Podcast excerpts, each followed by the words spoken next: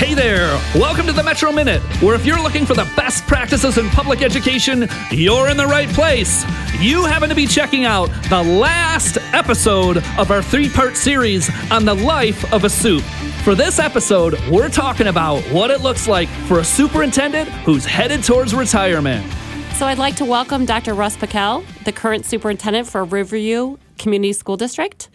I have been fortunate to know Dr. Pickell for many years as he's been a strong supporter of the Metro Bureau and a member of our executive board.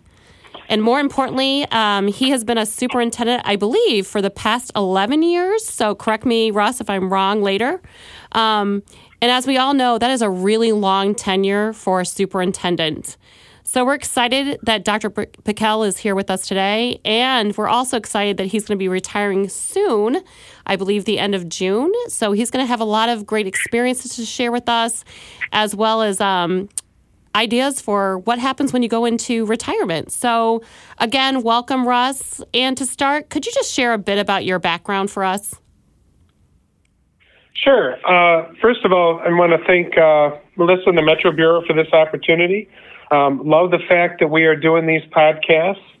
Uh, been very informative so far, so I'm very happy to be a part of this. Um, yes, I have been the superintendent for the Riverview Community School District uh, for the past 11 years. Um, it has been a phenomenal experience.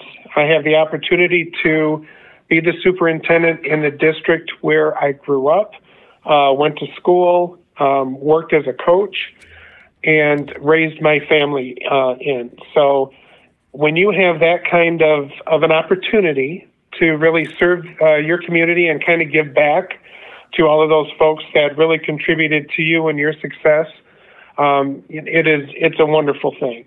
Prior to that, uh, I was also the superintendent of the Flat Rock Community School District uh, for five years. Another wonderful experience. So when you talk about you know 16 straight years as as a superin, superintendent, uh, the retirement thing makes a little bit of sense. Uh, looking forward to that and just um, being able to enjoy some downtime and uh, quality time with the family is something that that I'm really looking forward to. So I, I love your story of the experience in the district. Um, I have a very similar s- story with my work in South Lyon, so I, I get that in terms of having. Well, actually, I wasn't a kindergartner. I don't think, and I was not a kindergartner in South Lyon. I was other places, um, but the fact that you grew up there and then came back that's that's just amazing. Um, so again, I love your story. Is there anything you can share about? Were there specific mentors, and we didn't really talk about this before, that really influenced you into in the work that you did?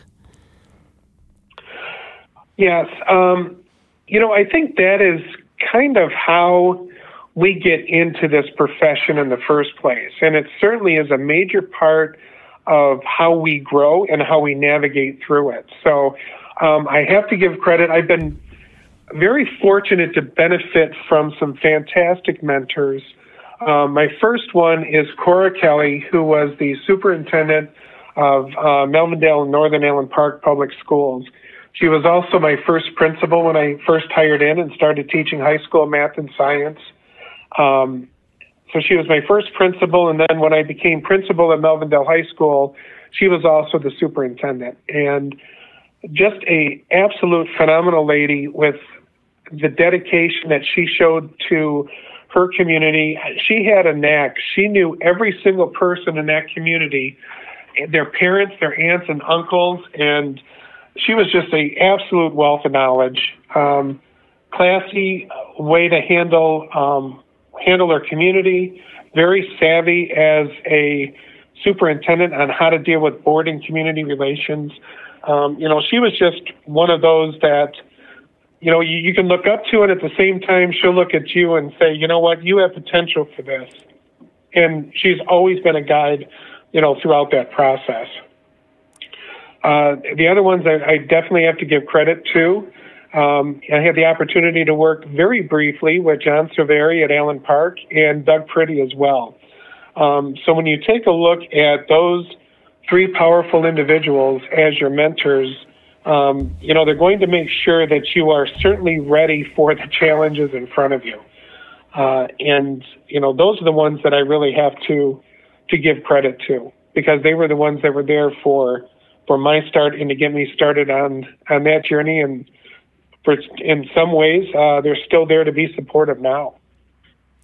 Well, and what I know about you, Russ, is that you are a mentor for many as well, too. So, can you talk a little bit about your role um, as an educational influencer? I know you've done some work with, well, what's now K 12 Alliance and uh, throughout the county and throughout the state. So, talk a little bit about that role um, as a superintendent and how you've impacted public education throughout, through actually throughout the state.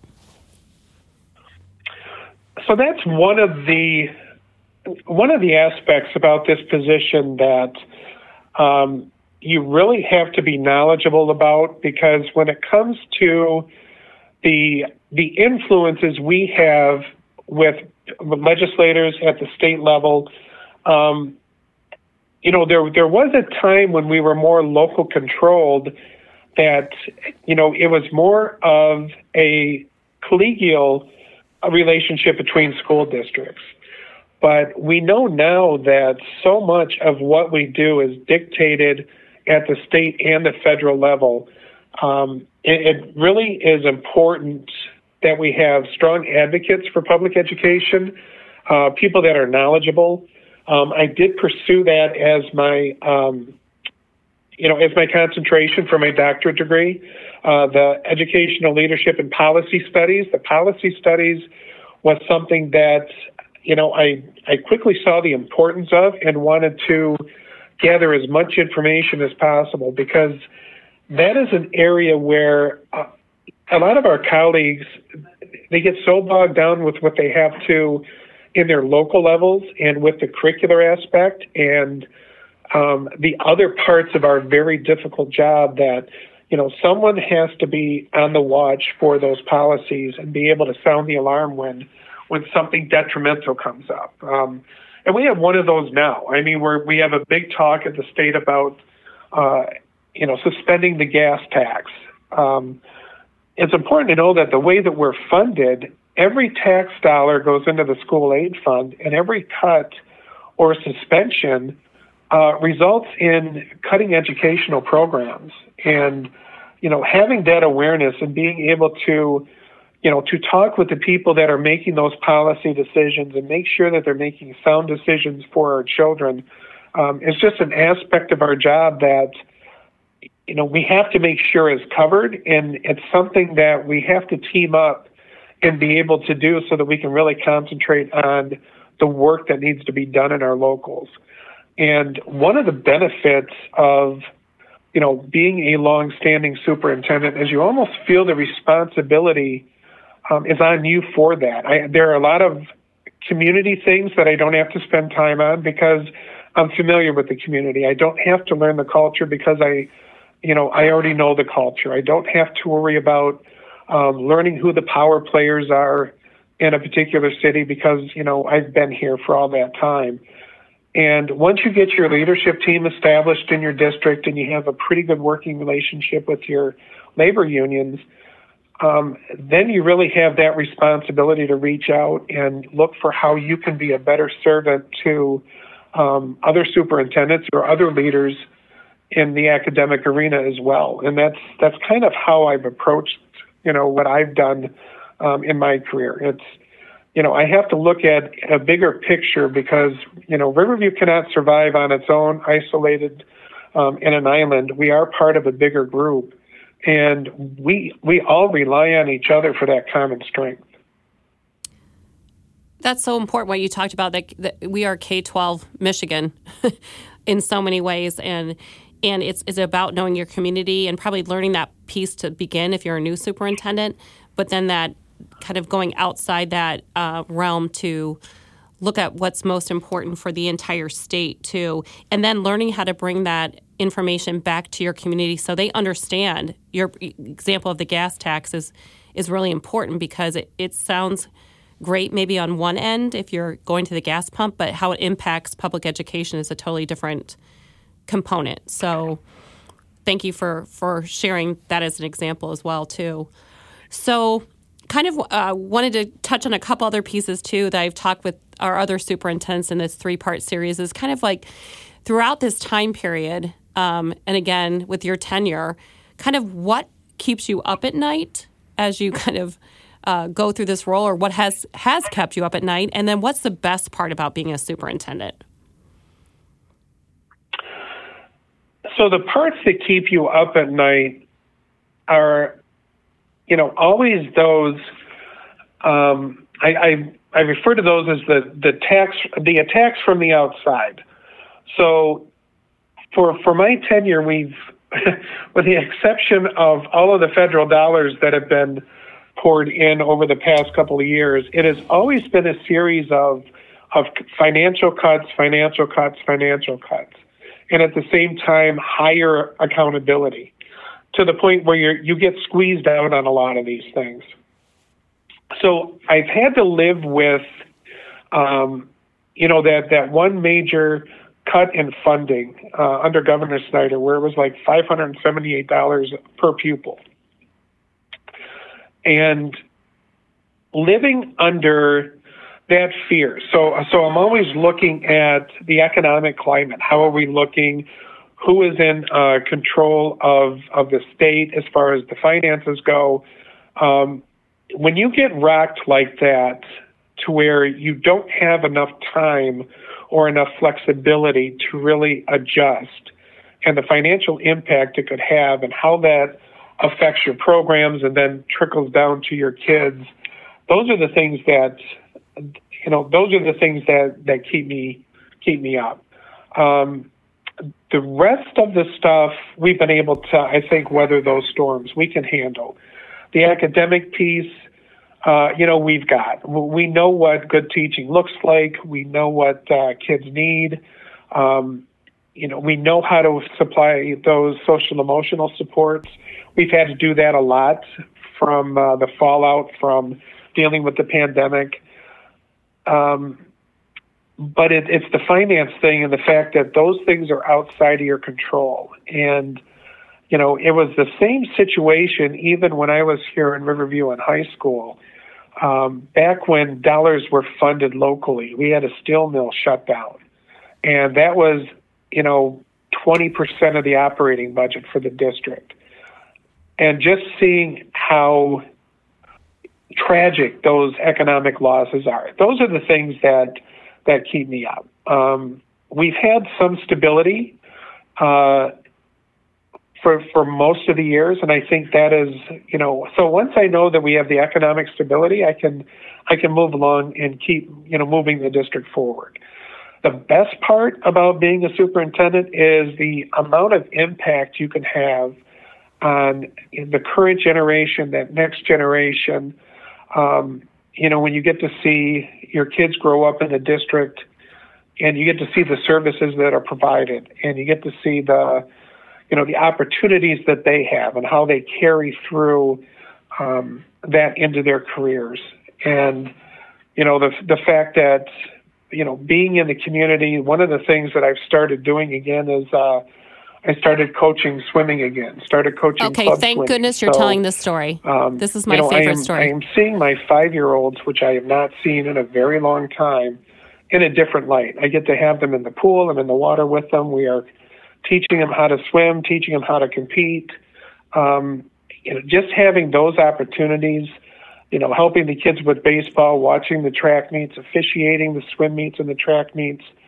You know, those are the things that you know you can do as a superintendent and you know reconnect with the kids. Being able to walk through a classroom and you know see kids smiling and you can even see them smiling behind their masks because you can see it in their eyes. Um, you know who else gets those opportunities? And then knowing you know on graduation when you hand them the, the diploma that you know you were part of getting them on a path that they could be successful. Those are the great things about being a superintendent those are the things that help you forget, you know, the, the, the constant complaining phone calls because someone didn't like what someone else said. Um, you know, those are the things that keep you going. And I think I interrupted you, Russ, but I'm glad you told the swim story because that was one of my favorite stories that you told me that you were in the water with, I think, kindergartners and first graders teaching them how to swim. Was it last summer? Yeah, it was last summer, and I'll be honest, I've been doing it ever since. Oh. We actually had our end of the season swim party last night, so they were they were lined up, you know, seven deep, making sure that they took their turns, having me throw them into the water. That's that's So amazing. that's how I got my workout in. that is good stuff. Good stuff. So, what wisdom and advice um, can you share with new and current superintendents beyond being engaged, obviously, with the students? That's our most important role. But You know, I think the the best advice I can give is, you know, set your vision, set your ideals, be true to your ideals, and you know, always remember that you're there for the right reasons because there's you're going to need a beacon to get you through um, the mundane times and even the difficult times. You're going to need to know that that what you are doing makes a difference and that the fight that you are fighting is the right one. Um, because it's it, it's a thankless job on many aspects. You know, no one ever. You, you're not going to get those emails that say, "I just wanted to take a few minutes to tell you you're doing a great job." I will get maybe three of those every year, tops. Um, we get plenty of the other ones. So you always have to remember that the majority of your people are supportive and are very happy about what you're doing. They're just not always going to be the vocal ones. But you have to have your own. Um, you have to have your own compass set, and you have to always be able to see it, and you have to be able to remember it, um, so that you can get through the difficult times. well, thank you. So, on a happy end, so what does retirement look like? Any special plans? Hopefully, still being in the pool. Well, that is the one common question I get from all of my swimmers because when they found out that I was retiring, you know, they they don't really know what I do during the day anyway. They just want to know how does this affect what we're doing in the pool. So I, I've told all of the parents and the kids, it's like, yeah, I'm retiring from my day job. I'm not giving up my coaching job just yet. Um, so that that's obviously going to be a big part of it. Um, you know, I have my middle son is just starting his career as a music teacher, so you know I want to be there to be able to support him. Um, you know, want to be there for you know for my wife and for my family because uh, you know this job takes its toll and it takes a lot of time away from from the core people that you care about. So I want to be able to reconnect with them and make sure that uh, you know I'm continuing to be a good mentor to my to my kids. Um, good husband to my wife and a good son to my mother and my mother-in-law. You know, I think that's what's going to keep me busy for a while. Um, and then just taking a look at, you know, where else can I be of of assistance to, you know, whether it is mentoring other superintendents or mentoring building administrators, being a teacher mentor. Um, I just want to be able to to make sure that I'm I'm there for the people in our profession that are are going to need that help because uh, I don't see things getting any easier, and I want to make sure that our profession uh, stays strong, you know, to provide the service that we do for the community. Well, thank you so much for being with us, and more importantly, for your years of service to the students, staff, and families at Riverview. Also, thank you, Russ, for using your role to reach beyond Riverview to advocate for all the children of Michigan. Um, I know you'll continue that work, even in retirement, and we know where to find you. So, congratulations again, and enjoy retirement. Anything else you want to share? No, I think that's it. I think that uh, you know, once again, this is uh, this is a great opportunity. I want to thank you once again for uh, thinking of me to to be on here and be able to partake. Um, you know, just for everyone out there, it's like you're here for a reason, and the work that you do is important. And always remember that because uh, you know, seeing the smile on these kids' faces at graduation or being able to share in their success, that's that's why we got into this field, and that's something that is well worth continuing. Well, thank you again, Russ, and congratulations again. And thank you all for listening. And please, please say thank you to an educator, and remember this is the best field you can possibly be in. So take care, everyone. Have a great day. Thanks so much for learning with us on the Metro Minute. This cast is powered by K 12 Media, always helping schools communicate with their communities. By the way, we love to see your comments and questions on this cast. Be sure to hit the like and subscribe button so you're always notified of up and coming episodes. Don't forget to visit our website at metrobureau.org for everything trending in public education in southeastern Michigan. We're so excited to see you next time for the Metro Minute.